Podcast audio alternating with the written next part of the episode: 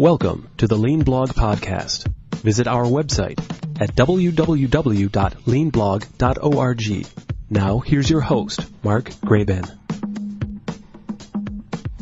Hi, this is Mark Graban from the Lean Blog, and this is episode number 16 of the Lean Blog podcast for January 14th, 2007. My guest today is Jim Baran, the owner of a recruiting firm, Value Stream Leadership. They focus especially in lean and Toyota production system um, background people, getting them placed um, into firms. Uh, I've known Jim for a couple of years now, and I think one of the things that stands out about him as a recruiter is that he does have um, previous firsthand experience um, working with lean, and he brings that to uh, the, the job and the business he runs today.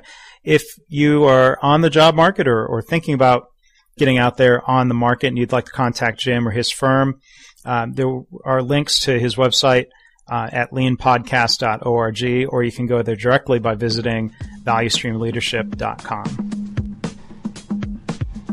Our guest today again is Jim Baran. Jim, it's a pleasure to have you here. A pleasure to be here, Mark. Thanks for the invitation. Sure. Um, we're going to talk a lot today about um, the the lean world from the standpoint of job searches and um, employee retention, uh, things that are part of uh, the, the, recruiter world. Um, to help set the stage for that, Jim, could you tell us uh, about your background and, and, your firm and your experience with lean?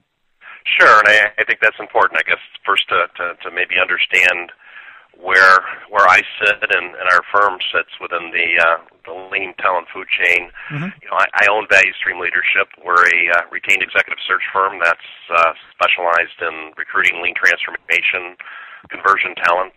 Uh, you know, previous to, to to my business, we've been going strong here since 1995, so a little over 11 years, and and, and specifically specialized in, in the lean world. Prior to that, I was a uh, an HR uh, executive at Volkswagen of America, and then I moved over for, real briefly to a HR director role at a, a tier one automotive company, mm-hmm. and uh, and then joined this space, you know, again about 11 years ago. And uh, so our first lean talent placement was in, in 1995. The last placement we made was today. uh, the candidate we placed today was uh, when we first approached uh, that person um, probably about a month ago. Wasn't even thinking of making a career move. So our world changes daily, and uh, mm-hmm. I think um, you know we we we our businesses thrive. So I think you know some of the things that hopefully we can chat about today is the health of the lean uh, talent market, and uh, you know maybe how to navigate around that a little bit better. Sure. Um, one, one question about the firm. Can you explain briefly what, what it means to be a retained search firm? Sure, and I think that was one of my points in, in regards to you know candidates that are are seeking opportunities to kind of research that a little bit. But a retained firm means that we're uh, essentially exclusively engaged at, a client. They commit a, uh, a sum of money up front uh, to identify talent. Uh, we meet each client, um, and it's kind of you know our philosophy here is is basically genchi genbutsu. Basically, go see, ask mm-hmm. why, Mm-hmm. and uh, evaluate the opportunity, and uh, and and then put together um, you know a, a deep profile and, and the talent that we're looking for, and then we um, we we get back and, and obviously make uh, make some uh, you know do the research and, and identify some some talent matches within our our, uh, our lean community network, which is probably over about 10,000 mm-hmm. people since uh, we've grown that since '95.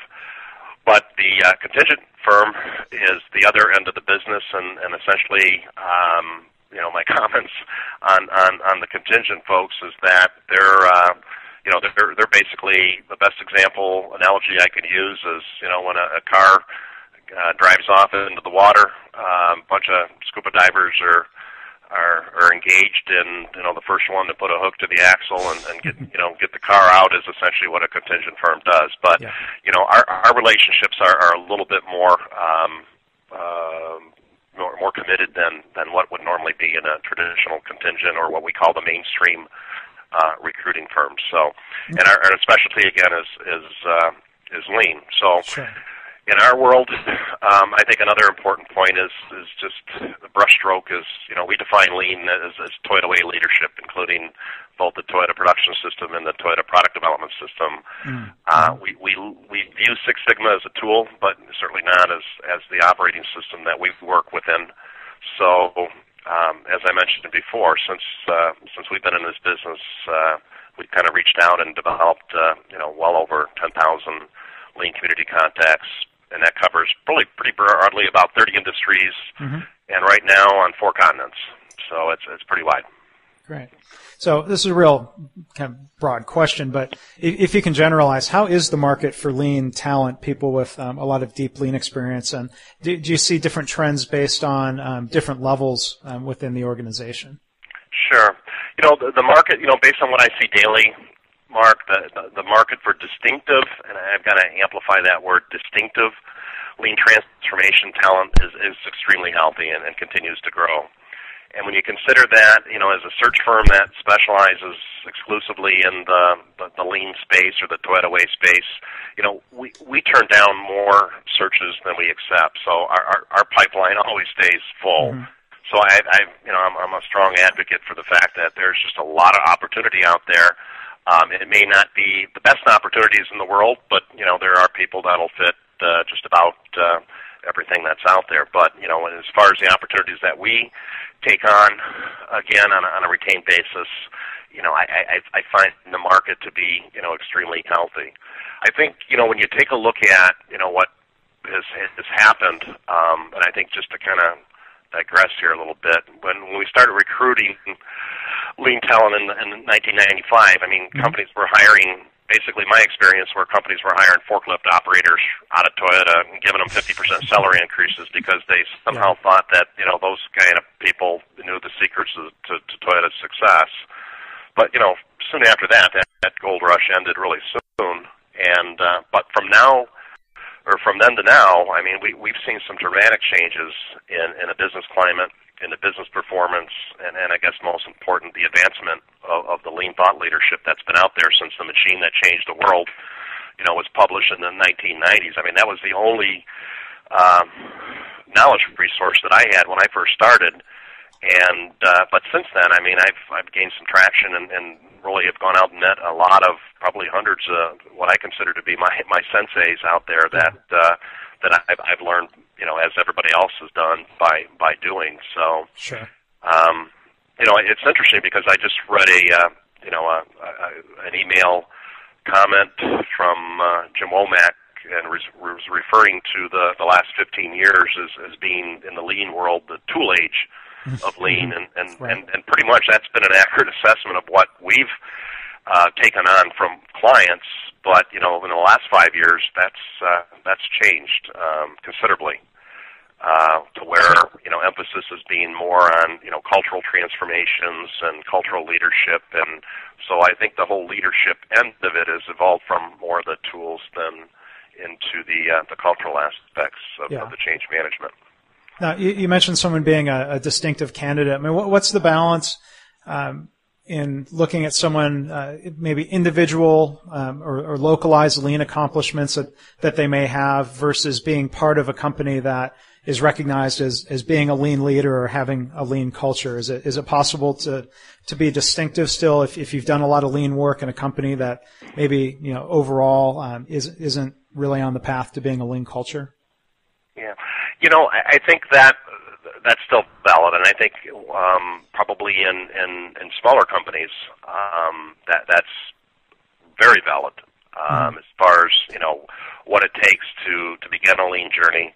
But I think if you really look at it from you know, and just when we were um, talking about this, uh, you know, previously, uh, you know, there's there's really five profiles I, I would say that are very active within in our, again our world mm-hmm. that clients come to us and, and they ask. And I think the first uh, profile, when I again distinctive, um, would lean to very lean savvy frontline operations leaders that have strong what we consider knowledge lineage that kind of zeroes in and, and goes back mm-hmm. to you know uh, somebody from uh, you know a sensei either at a at a Toyota or a uh, uh, lineage that has global experience and basically has uh, has, has developed a solid track record of, of both uh, change management success systemically and, and culturally. So, and I, and I have to put the emphasis on the systemically because again, the point and shoot approach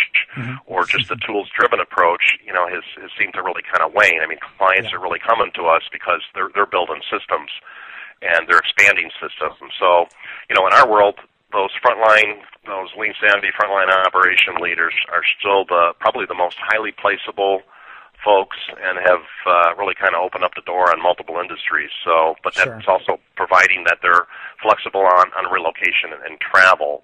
You know, the second profile, which I think is you know kind of evident of the of the growth mm-hmm. and expansion, is uh, lean product development, talent with experience implementing, let's say, set-based design and, and then Toyota's chief engineering model. I mean, mm-hmm. we've probably been in this space now heavily for the past uh, probably six, seven months, and uh, and then previously have, have taken on a few of those roles, and the the market's pretty slim.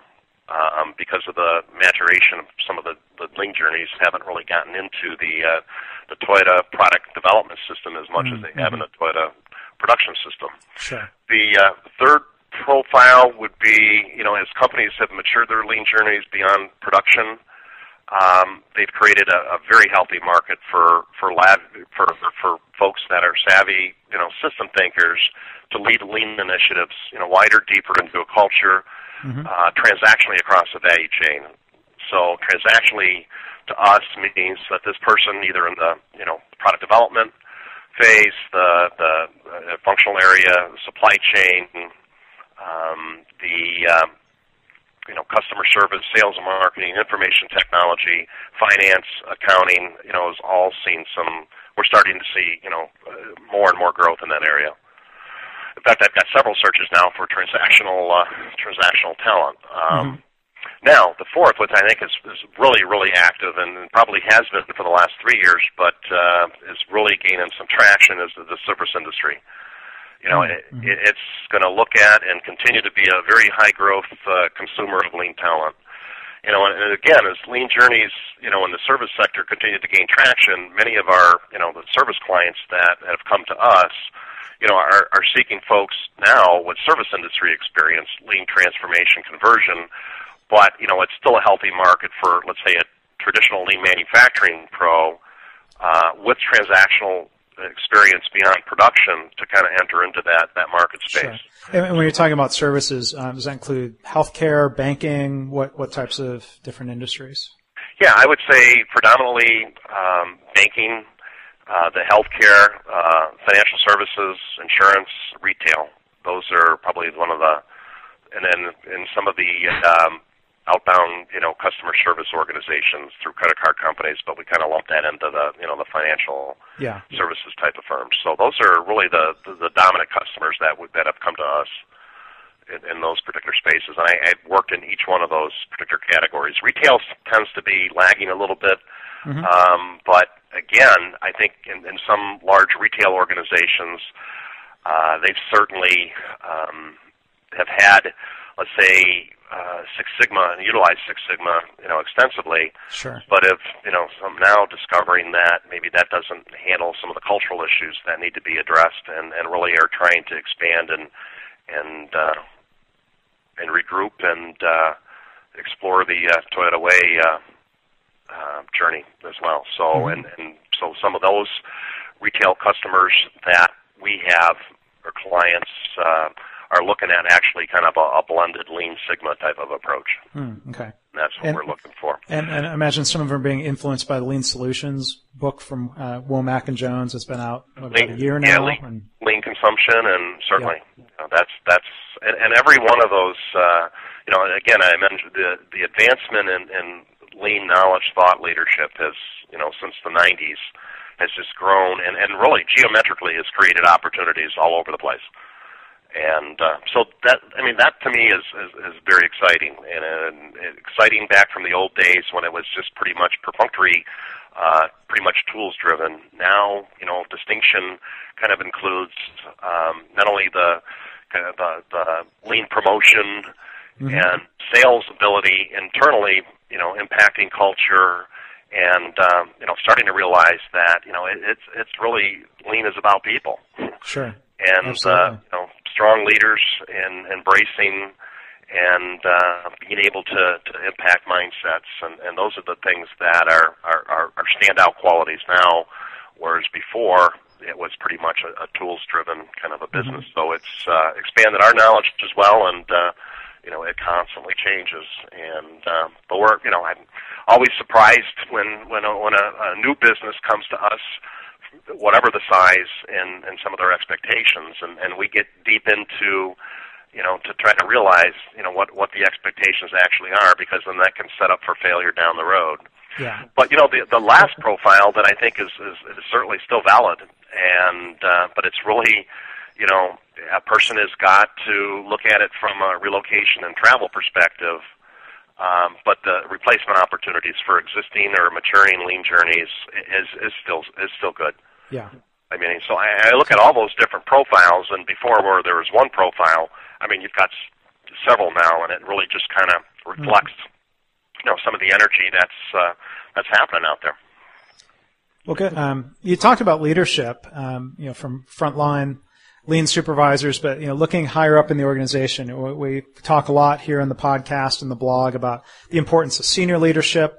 Um, as, as, our friend Jamie Flinchbaugh says, you know, not just being behind lean, but being out in front and leading it. Um, do, do, you see any trends looking at um, recruitment for executive level positions where you know lean is is becoming um, more important not to be you know the the functional lean driver but of incorporating lean into um, their their more general executive roles uh, yes you know nowadays with the the way I see what, what you know as far as the positions opening at, at a variety of different organizational level, levels you know mm-hmm. it's nowadays the most marketable candidates really have both the, the lean expertise, lean savvy. You know, they don't have to be specialists, um, but they they've got to have impacted and they've kind of had led you know the journey in, in, in a variety of different aspects and, and touched the culture.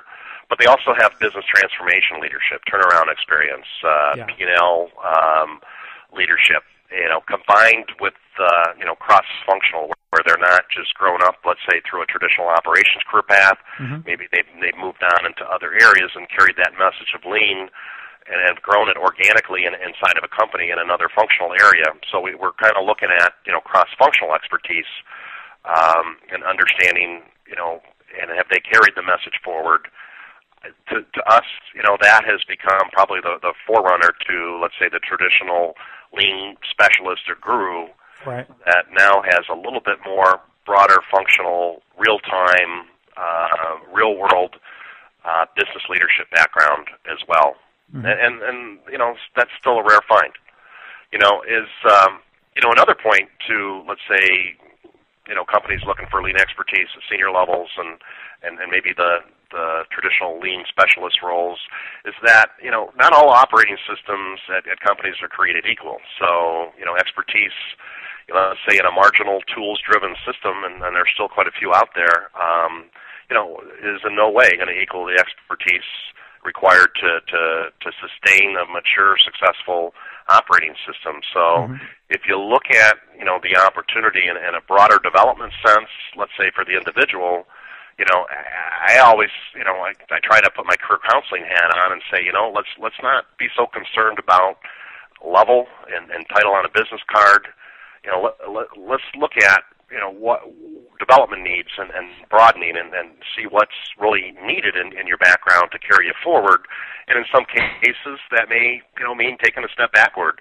But you you know, let's say in a traditional uh, sense, where somebody has had a long career path and has grown in, in a in a company, and somehow that's kind of coming to a screeching halt, then you know it's probably a good time and a refreshing time to maybe look at a different industry, but be realistic about you know levels and and job titles and those types of things, and concentrate more on what what the broadening um, advantages are. If in fact the compensation levels are are you know within the you know the range of uh, what's doable too. So. Sure. Um, but in, a, in another aspect, I, I you know, I, I, we look at uh, a real simple um, example would be, you know, um, overall equipment effectiveness (OEE) combined mm-hmm. into a, a, a Toyota, um, uh, you know, TPM or a Toyota productive maintenance. Um, you initiative. You know, but you know, Mark, about 50% of the folks I speak with, you know, on the operations side of lean in, in a traditional manufacturing uh, setting, only have really surface understanding of the nuances of, uh, you know, really TPM and OEE and how that plays into the larger picture. Mm-hmm. And and when you really kind of look at it, and the way I look at it is TPM is really a core element of, of TPS, and and but that's missed a lot. And so, you know, and maybe the reason is because it's not as sexy as the low hanging fruit, and it takes a lot longer to harvest. But uh, you know, there's there's seems to be some gaps there as well. But you know, essentially, we look for business transformation leaders um, that bring forward again that deep lean knowledge lineage. I mean, I, I want some lineage and back to somebody who knew somebody that taught me something and uh, that was significant, but that have you know carried that message forward and have driven change again on that systemic and cultural level, and then have really had a, a, a it could be in small or it could be in in one large or two large arenas, but had a track record of leading and achieving the, and sustaining the results. And, right. and we always go back to, okay, that low hanging fruit, and you know, I reduced inventory, or I, I did this and that by you know this percent, but you know, how long did that stay? Stick to the mm-hmm. wall. So.